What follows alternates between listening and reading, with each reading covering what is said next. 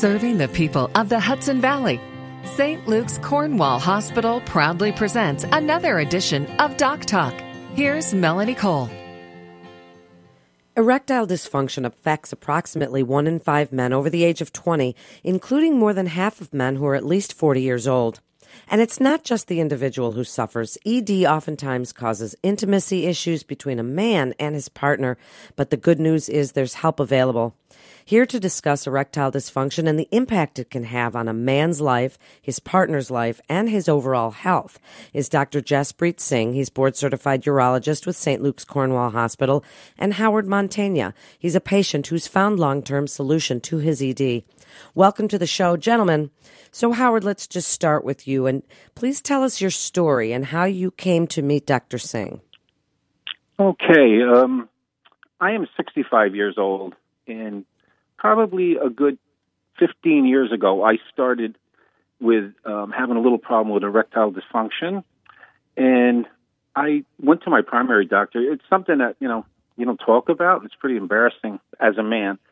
So I went to my primary and I tried some um, pills and they didn't seem to work. The doctor told me that, you know, it was more psychological than anything. So I lived with that for all the time till two and a half years ago and I got a groin pull, and I wasn't sure what it was. I thought it was a hernia, so I ended up going to Dr. Singh in Newburgh. I was recommended to him, and he found out it wasn't a, a groin pull. He said no, he took care of that problem, but he also noticed that I was a diabetic, and he said to me, "I see you're diabetic. How are your erections?" And I said, um, "I don't even get them anymore." And he took me down this road to where I am today we started with some pills, nothing worked, and finally he brought to my attention that there's a um, a penile implant that you can have. So after some discussion with my wife, we decided to go ahead and do it. So on in February, two and a half years ago, I went to Dr. Singh and he implanted it in me. And since that day, it's been so good that I said, you know what, guys don't talk about this. I'd really like to get out and discuss it because it's just the perfect thing for me and a lot of guys out there because there's plenty of men who are, are dealing with this issue and just doesn't talk about it. So today I'm a happy man because of Dr. Singh. Wow, what an interesting story. So you were hesitant to discuss this as any man might be. And your first doctor mentioned that it might be psychological. And what did you think when he said that? Were you thinking, okay, now I'm just going to let it be, or maybe I'm yeah. going to go see a count. I mean, what did you think when he said that? I, you know what, I was ready to give up. I thought it was my problem. I thought it was my head. I didn't know what to think, really. I felt alone. I was very depressed over it because, you know, for a man, that's a big deal. And I just let it go. I just, you know, it, and it did cause some problems in, in my wife and my relationship. Um, there was no intimacy there. So you didn't want to hug, kiss, or even touch because you know what it was going to lead to an argument or disgusting. So I just went about life with my head down, not talking to people about it.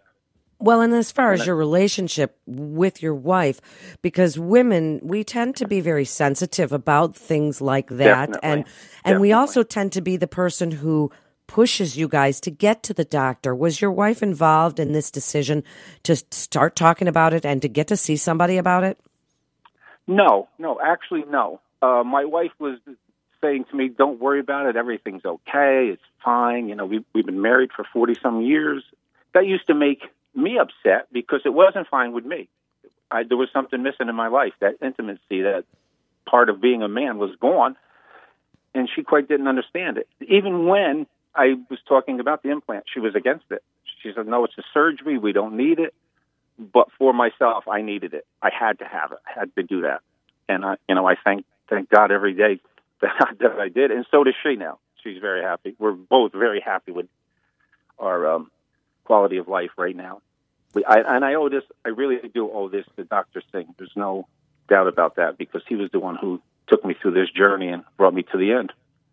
So, Dr. Singh, what's the first thing you tell a man like Howard? You you met Howard, and then you said, "Oh, you're a diabetic," and and we know that there is a link there. So, how did you how do you discuss it with men like this, and how did you put this together?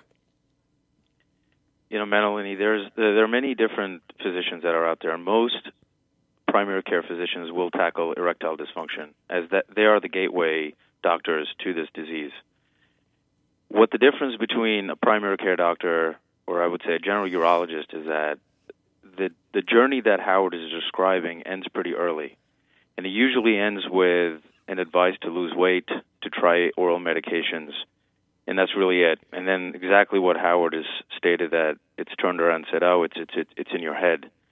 What the difference between my practice and the rest of the the, the care providers is the fact that you have you're seeing a doctor who's skilled and trained specifically in managing erectile dysfunction and and offer the whole uh, algorithm in treatment of erectile dysfunction. So yes, there are medications, there are uh, uh, other options such as vacuum devices, but there are only a few subset of urologists even that will perform surgical intervention for erectile dysfunction.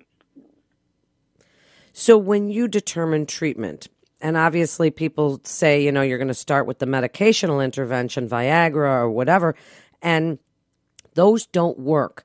Do you then search for a deeper cause of the situation, or then do you just move on to whatever the ne- next intervention might be? How do you know what causes it?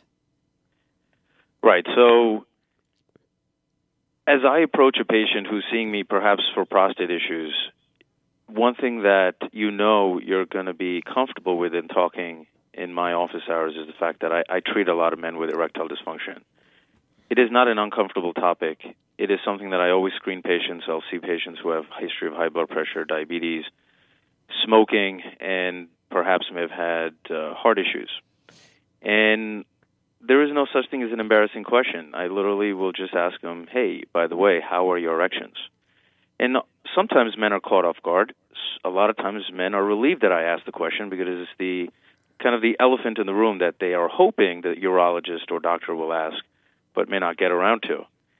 And so typically in the workup, in the treatment, the algorithm in my hands is pretty simple. I think that any advice as far as what's good for your health, changing your diet, eating healthy, exercising, committing to 20 to 30 minutes of some sort of exercise daily, weight loss, tobacco, uh, smoking cessation, controlling and managing diabetes. All these all these things are are, are the uh, the the basic framework in in approaching erectile dysfunction. Now, despite all this, many men will not have an improvement of their erections, and medications are often needed. And typically, I will see men who have already failed a medication or perhaps two medications, and unfortunately, will go through the gambit of five medications that are out on the market. So by the time they see me, they've they've kind of given up on this. What we do different in our practice is that you know a lot of what I see, a lot of men that are coming to see me will say, "Doc, I, I you know." My medical doctor's tried, and, and, and I see he's trying, and, and perhaps it's in my head. Well, let's let's see and what I do is an ultrasound study, very simple, in the office. We see what the, uh, the the the issue is. We see how the blood flow is into the penis, whether it's a problem with the circulation, or is it a problem that the penis can't trap the blood in the penis, you know, within the uh, the shaft of the penis, and you're losing erections early. And so, what this provides is a feedback, and it it really shows in plain black and white. Hey, listen, you know, this is not in your head. I see a problem here, and and these are our options. And not everybody does that, and I think only a specialist who manages erectile dysfunction can really sit down and give you that feedback that that often the guy's looking for because it's truly not in your head. What a great way to put it. And I certainly agree with you. I don't find it an uncomfortable topic at all. And even as a woman, because this is a physiological issue and it, and it has so much to do with intimacy and the quality of a man's life. So Howard, how did this feel when you said you were going to have this surgical intervention and your wife was like, you don't need to do it, it's surgery? Because surgery can be scary sometimes. Now, how does it feel now to you? And was it an easy recovery? You know, it was an easy recovery for me. The pain was minimal. Um, but I had gotten good instructions from Dr. Singh to keep the area iced really well. He told me to expect a lot of bruising he gave me the time frame that I would come back and see him and, and when I could be intimate again. So no, it wasn't tough. It wasn't tough. I mean, if anything went wrong and I had to do it, I'd do it again tomorrow. I would not hesitate. but I would say that you need to find a doctor that specializes in it. That's for sure. And, and um, Dr. Singh happens to be that guy. He, he's a good guy. He really is. He really is. Now wrap it up, Howard, and, and tell other men what you'd like them to know about your situation and what they can take away from this for their concerns and, and any do's and don'ts that you might have. Um, if I was to talk to guys, I would tell them they're not alone. There's a lot of guys dealing with this, number one. So, and it's not an embarrassing thing because guys are embarrassed by it. And the thing that I'd want them to take away is that there is, there is, there's definitely an answer to it. And it's a great answer. It's like I'm normal again. I mean, intimacy is back in my life anytime. Um, it's just a great thing. I would say, hey, guys, get to see Dr. Singh or somebody who specializes in this because the answer is there. Dr. Singh, last word to you. What you want men to know as a urologist about speaking about this. I mean, Howard, it, it, we certainly applaud the fact that he's willing to come out and talk about this delicate situation, but to really say it so that men hear it, what would you like them to know? Yeah, I, I'm just going to briefly highlight a couple of points that Howard had made and try to bring it uh, to the attention to the audience here. One, women often uh, don't talk about erectile changes with their with their men uh, or their husbands or partners.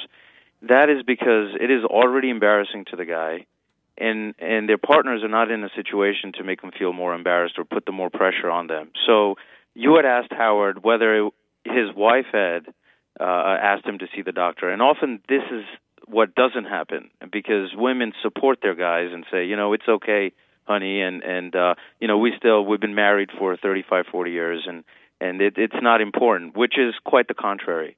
What most women will come back and tell me their partners will tell me and say dr singh thank you for helping out uh my husband. I feel as though we're back how we were 20 years ago or 30 years ago. This is fun. This is what we enjoy you know. You're at an age where there's nobody else in the house. Kids have left you're empty nesters, and this is really the time to reconnect, and, and it's not happening. Uh, sexual intimacy for men and women is completely different. Men are about performance, about satisfying their partner, and when they can't, they feel embarrassed. And and we've we pointed that out. It, yes, it is embarrassing, but not embarrassing that you shouldn't talk about it. Women like the hugging, kissing, caressing intimacy.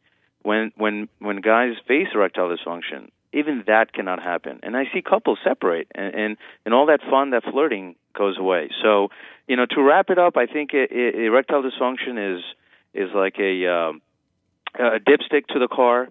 It is indi- it's an indicator of how healthy you are. Yes, erectile changes can be one of the first signs of diabetes or high blood pressure, so don't ignore it.